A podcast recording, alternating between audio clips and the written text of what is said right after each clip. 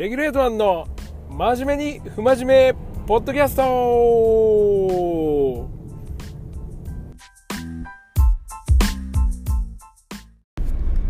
はいどうもこんにちは。えー、っとね今日昨日の夜今日の朝にアップしたんですけどまさかの音声が取れなかったということで再アップするために再収録しております。現在は8月の28日、えー、と金曜日ですかね。今日もエキスポからの帰り道で今また撮らせてもらってます。一人でね40分撮ってもう一回撮るの結構大変なんですけどまあだらだら今日も喋ろうかなと思ってますんでどうぞよろしくお願いします。えー、っとね先週から、お盆休みの前ぐらいに前収録したんですけどまあお盆が明けましてお盆期間はまあずっとね仕事でしてお盆明け一発目えー、とねレギュレートの社員みんなで恒例のバーベキュー行きましてえー、と場所がね滋賀県の高島市って言って、まあ、琵琶湖を正面にして左、まあ、西側になるんですけど、えーと、福井県のね方に向かっていく湖西道路ってあるんですけどそれのまあ北側の方にある、えーと、六ヶ矢崎キャンプ場といいまして、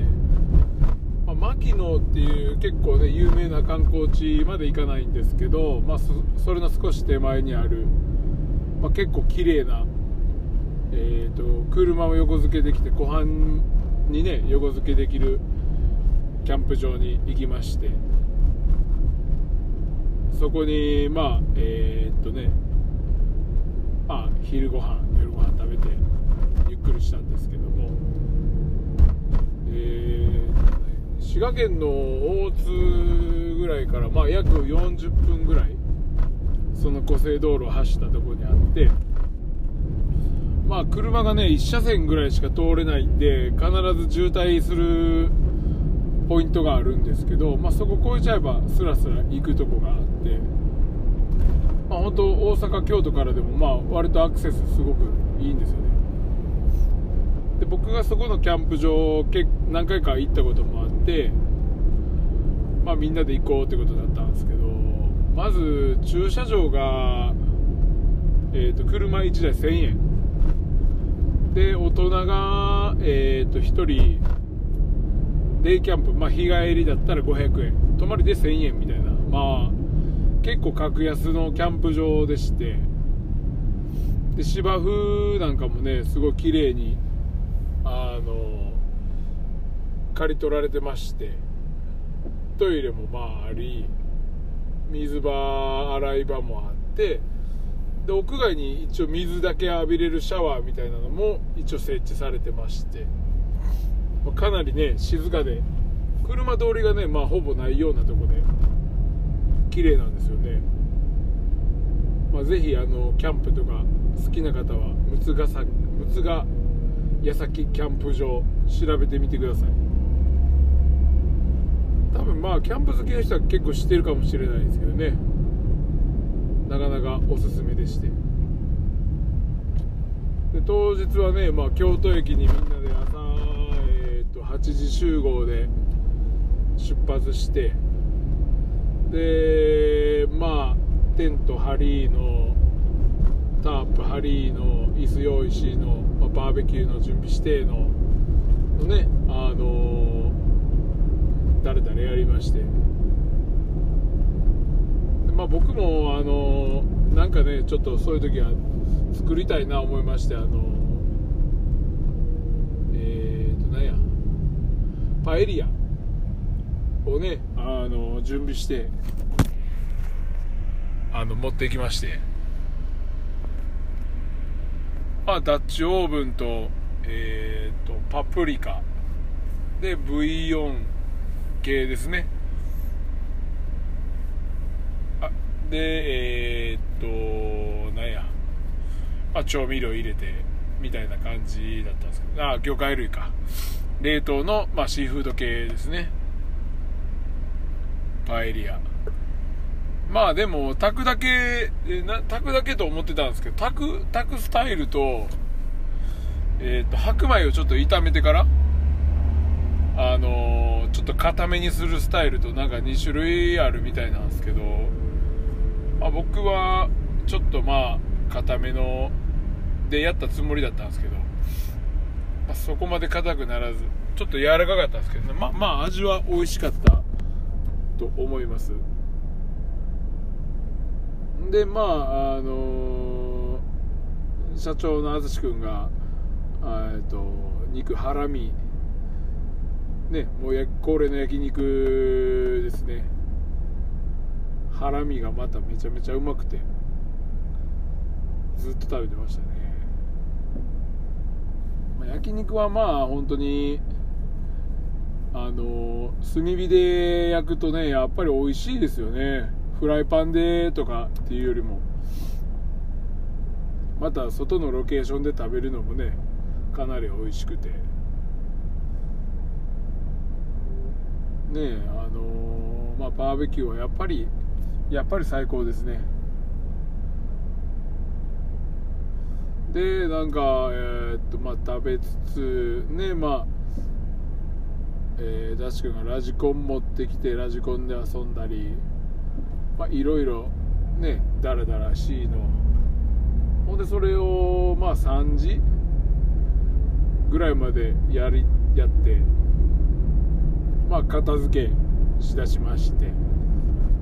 でまあせっかく琵琶湖いるっていうことなんで、まあ、夕間詰めって言って、まあ、ブラックバス釣りに行こうかみたいな感じであの一日過ごしたんですけど、まあ、釣りはねもうまあそういう時にしか僕も最近やってなかったんですけど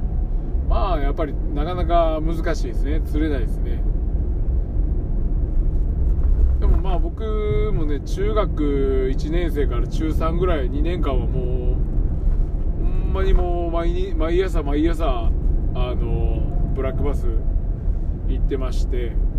ちょうどまあブラックバスの雑誌がねバサーっていうのがあって村田はじめっていうちょ当時のもうバスプロにみんな影響されてピチピチの霜降りジーンズにもうバンダナ頭に巻いてセンター分けみたいなスタイル。めっちゃかっこええやん言うて島野のタックルをねもうなんとか手に入れるために必死でしたね。でなんか3万円ぐらいでねその島野のコーピオンメタニウムっていうのが当時で出したぐらいでわすげえっていうのを覚えてますね。でなんかもう中学生だったんでとにかくあのルアーはもうピーナッツって言ってもうあの台湾から出てたむちゃむちゃ安い600円ぐらいの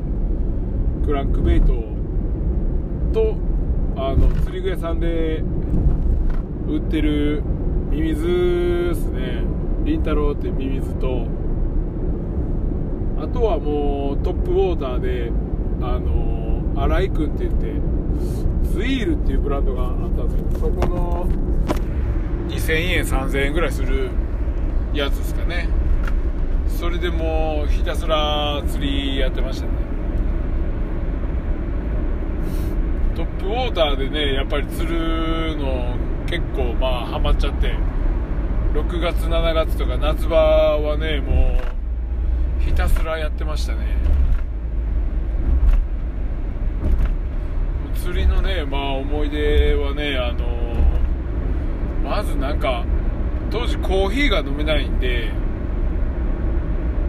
あの牛乳雪印のコーヒー牛乳のパックをまあ飲んでたんですけど絶対釣り行ったらもうコーヒー牛乳飲んだらもう10分後ぐらいにもうすぐお腹壊すんですよ。でトイレにもいつも難儀してた思い出がありますねも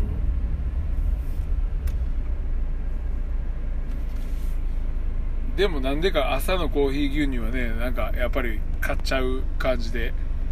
いつも買ってましたね。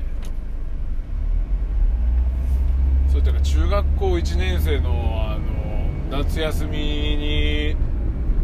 まあ奈良のえー、と下北山村になるんかな池原ダムって言ってまあ有数のね有名ポイントがあるんですけど、まあ、中学生3人ぐらいであの旅行行ったんですよ泊まりで。でロッジみたいな借りて。あのそのダムの麓がね確かキャンプ場になってて結構あのー、サッカー場フットサル場とかまあなんかスポーツできたり結構綺麗な設備確か整ってたとこだってあの1泊2日で行ったんですけど。まあその中3中学校1年生でね3人で泊まりなんかもうまあはちゃめちゃするじゃないですか。確か2段ベッドのなんか階段を潰したかなんかで弁償した思い出がありますね。3人で割り勘みたいなんであの親に迷惑かけたのが覚えてますね。超過の方はもう全くの坊主でした。池原ダムはもうなんかダム自体があのラインって言って糸を垂らしたらもう下つくまでもう5分ぐらいつかないで深すぎてなんかどこを投げてどう回していいかもう全然わからなかった。ブルギルあのミミズ巻いてあの遊んで釣ったりしてました。いい思い出ですね。釣れなかったんですけど。もうだから基本はもう大体ね池の家の近く小学中学校の近くのもうの池っていうんですかねダム。あダムじゃない池か。ため池みたいなとこに行ってまあ投げまくってっていう感じですね。まあなんか当時はなんかバス自体が優れてなかったのがまあ結構あのー、なんやポンポンポンポン釣れてたイメージがあるんですけど。今なかなかね琵琶湖なんかで釣ることなかなかできないですもんね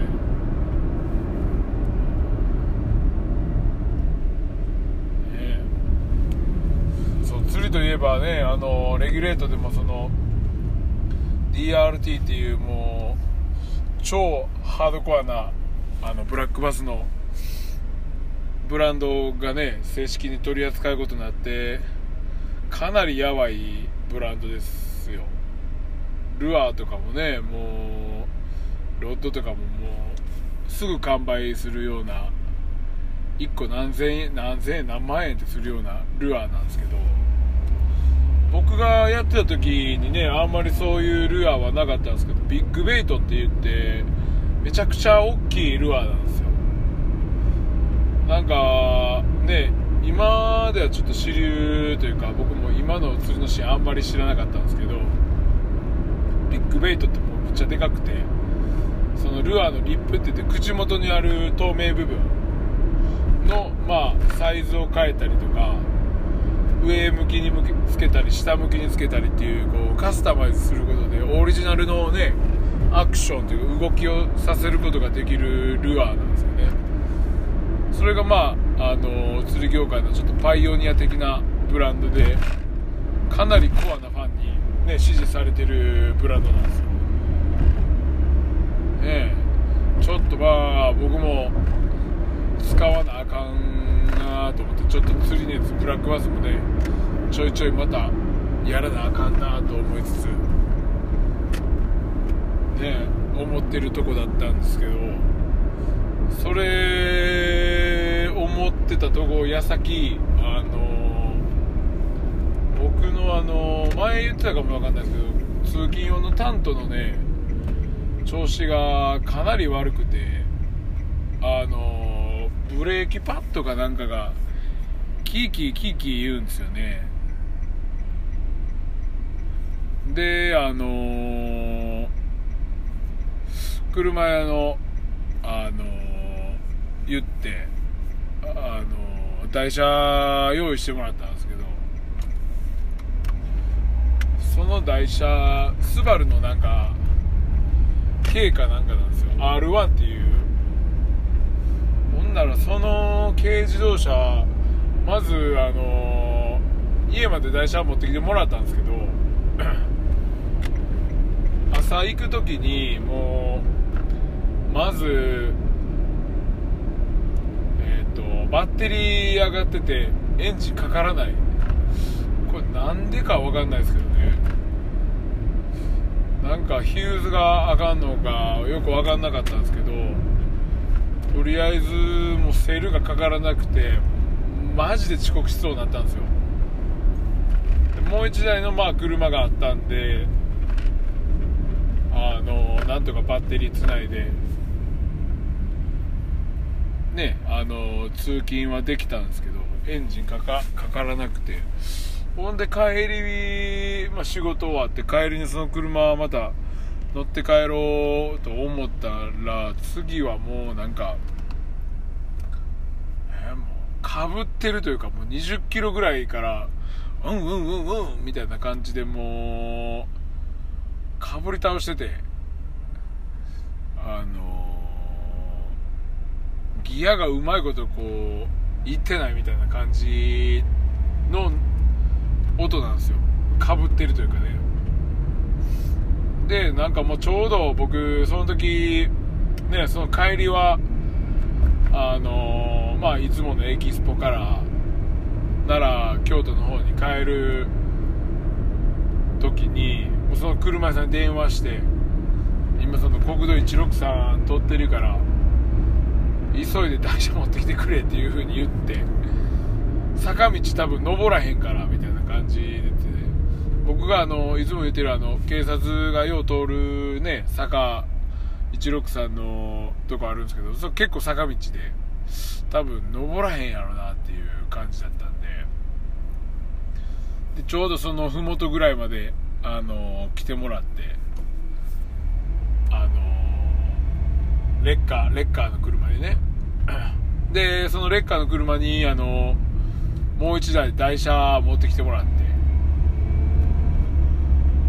で台車僕が乗ってた台車からさらにまた台車に変えたんですよ。でえー、っとそっからタント修理まで乗っててようやくこの前タントが、まあ、無事帰ってきたっていう、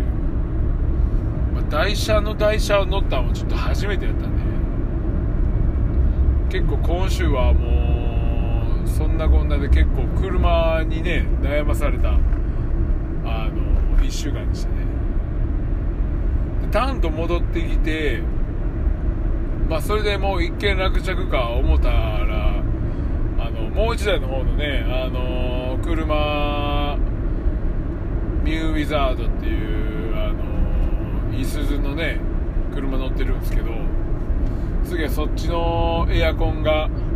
まさかの、あの、全くつかない。もう、風すらも出なくて、もう電源、電源すらもつかない状態今なってまして、これはもうバッテリーなのか何なのかよく分かんないですけどちょっとこれまあ見てもらわなあかん状況になってます。よ悩まされてます。完全に。何やってもねなんかもう故障しちゃうんでねこういう時はもうタイミングがね大体こう重なるんですよねほんま。まあもうね上半期も終わったしそろそろもうガタが来てんのかか分かんないですけど台車の台車台車から台車挙句の果てにはもうエアコンみたいな。ああねえブレーキパッドは調子悪いわ。めちゃくちゃですわ。も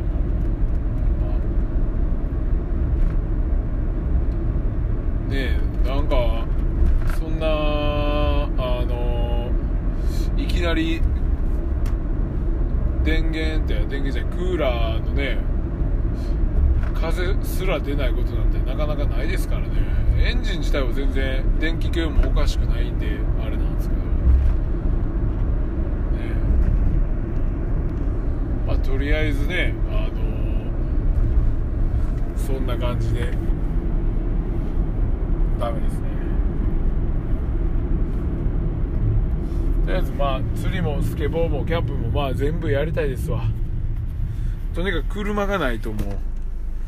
何もならないね感じなんで。大事に乗らなあかんっすねやっぱ。大体まあ iPhone とかもね僕すぐ壊しちゃうタイプなんでね。電気系は。でも今回はね iPhone7 もうでも3年近く持ってるか3年か4年か。ね比較的長持ちしてる方なんですけど。故障は今んとこ一切せず。今って iPhone いくらぐらいだろうな？SE が5万ぐらいねちょっとでも欲しい新しいの欲しいですけどでもやったらパソコンの方が欲しいなでもね。iPhone ででも10万とかなかなか払われへんのええ。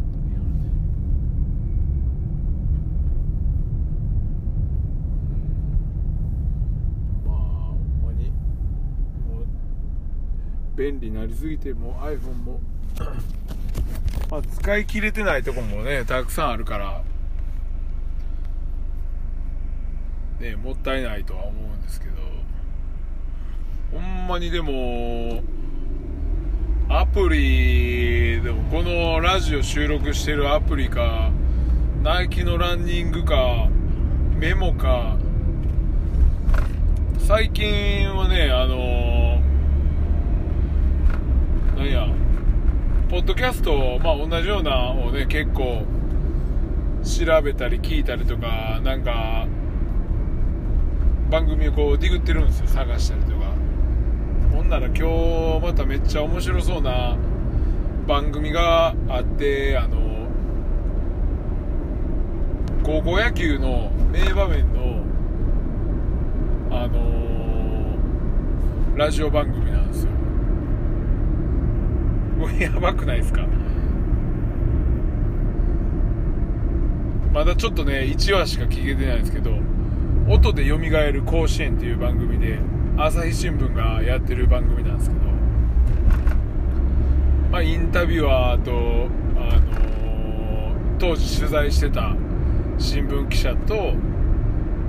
で、あのー当時の実況とかがたまにこう織り交ぜられてる番組でまあめっちゃ面白いですよ。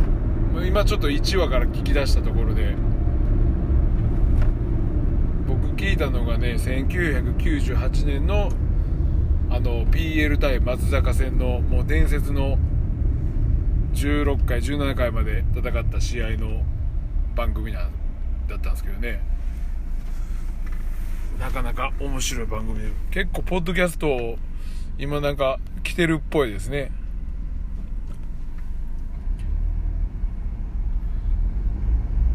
でももう一部の一部の人人間だけだとは思うんですけどね。なかなかなんか YouTube とか動画とか一式見れないですからね。30分もじっとして。音声ファイルやったらねもう耳に当ててるだけでねあのー作業しながらでもあの聞いてもらえると思うんですよ。朝の仕事準備とかランニングとかね。掃除しながらとか。朝とかも僕店でねあの掃除しながらラジオ聞いて イヤホンしながら、あのやってますからね。なかなか最近も音楽も聴かなくなっちゃったからうん何が今音楽いいのかもあんまりわからないですけど。ねどうなんですかね。隣のでもゼビオからなんかもうあいみょんみたいなようかかってあいみょんでしたっけ？ね。シンガーソングライターの今流行ってるね。あいみょんって名前何なんすか？あだ名かなんかなんですかねあれ。なんかあのあいみょんとえみちょぱギャルのみちょぱがもうなんかもう一緒のように聞こえてしまって。でも全然違うけどキャラ同じなんかなって勝手に見てもないですけど顔も見てないけど同じや思ってましたからね。みちょぱはなんかギャルの雑誌モデルですよね。あいみょんは普通のシンガーソングライター。だそうです、ええ。まあ、まずテレビを全く見ないからもう。ほんまに。でももうほんと夏もね終わりですもんね。もうなんかいよいよえ僕がそのあのなんや帰り道に通ってる門真の方ですか？パナソニックのね工場跡地にもうララポートがまたできるっていう話なんでね。それがなんか2022年とか聞いたんですよ最近。もうあと2年後ってもうすぐやんと思って。ねえあっちゅう間や。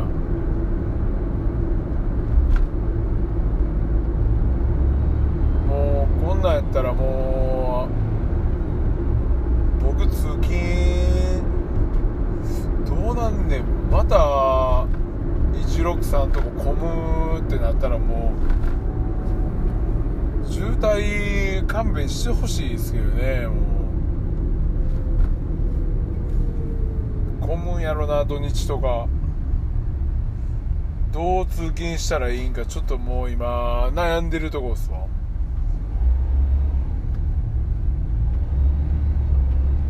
もろっすからね中間とこ。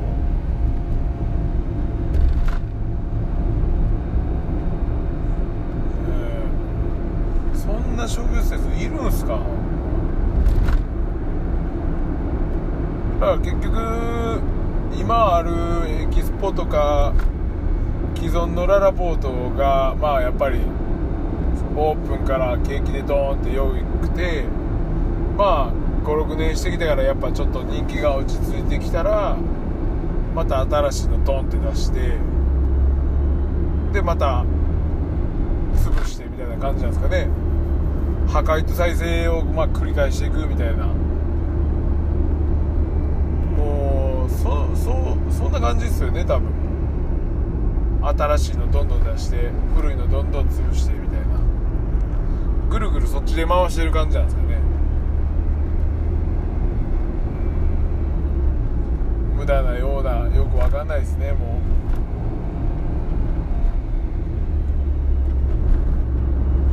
一体そういうのはどこまで続くんですかねもう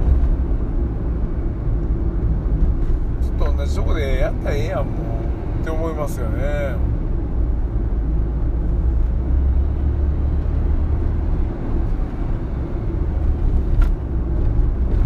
えほんまに。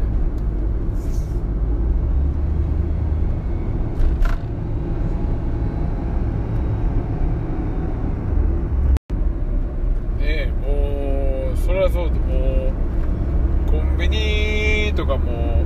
もうね頭打ちで店もちょっとずつ減ってってるんでしょ。うまあもうありすぎですもんね。何でもかんでも。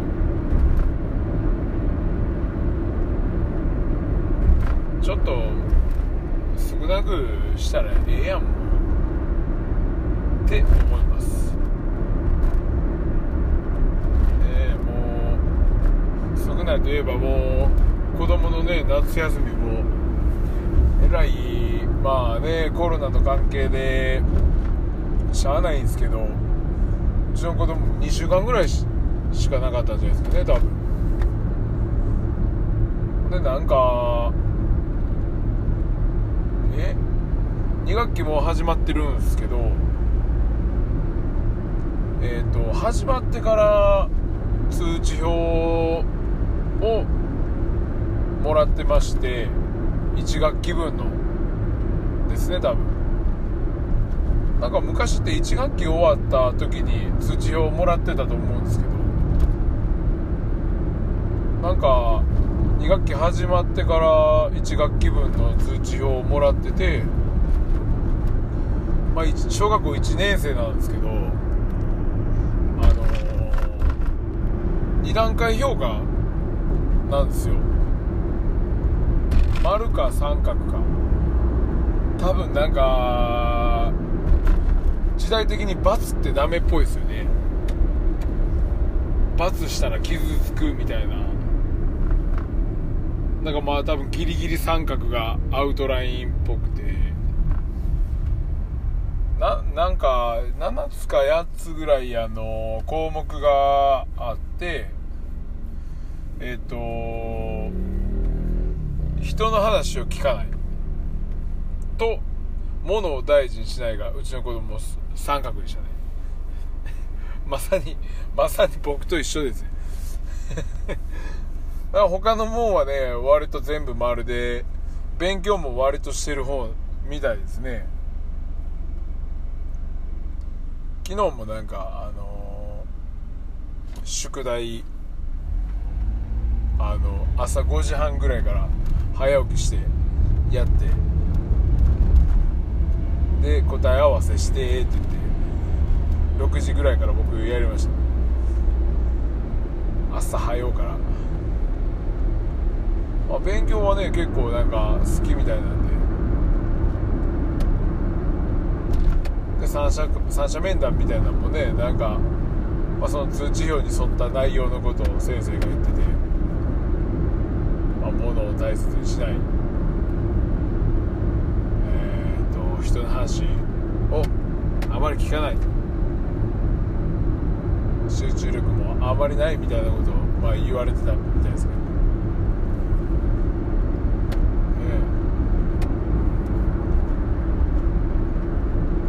まあいいんじゃないですか楽しく言ってたらとりあえずまああの運動会が多分もう今年は多分ないっぽいかね、まあ、行事系はほぼほぼアウトですからね。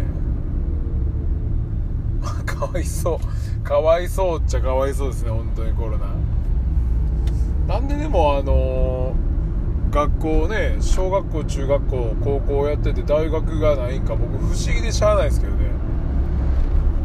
大学生なんか春入学した子から聞くとまだ1回も行ってないですもんね学校。でも学費だけはどんどん取られていくっていうその図式がよく分からへんけどもう大学もしゃあないんですよねもうもらわんと。これってでももうあのお金返してくれって言って返してもらえるレベルな気がしますけどね。なんかもう大学によるとまあ年内までとりあえずあのオンライン授業みたいながまあ多いみたいですからなんか地方から出てきてるねあの大学生とかもう実家に帰っちゃったりとからしいですもんね。もうバイトもやめて。えらいえらいことになってますよねほんま。学校行く必要ないみたいな感じですもんね。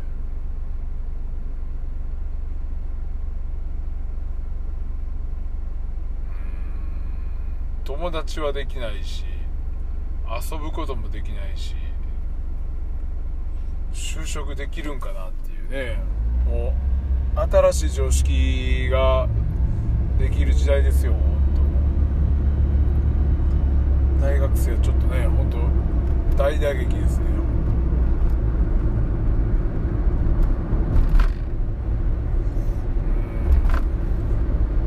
なんか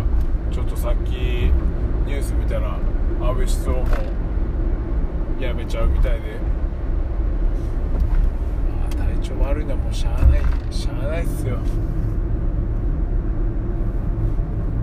ストレスですよこれね。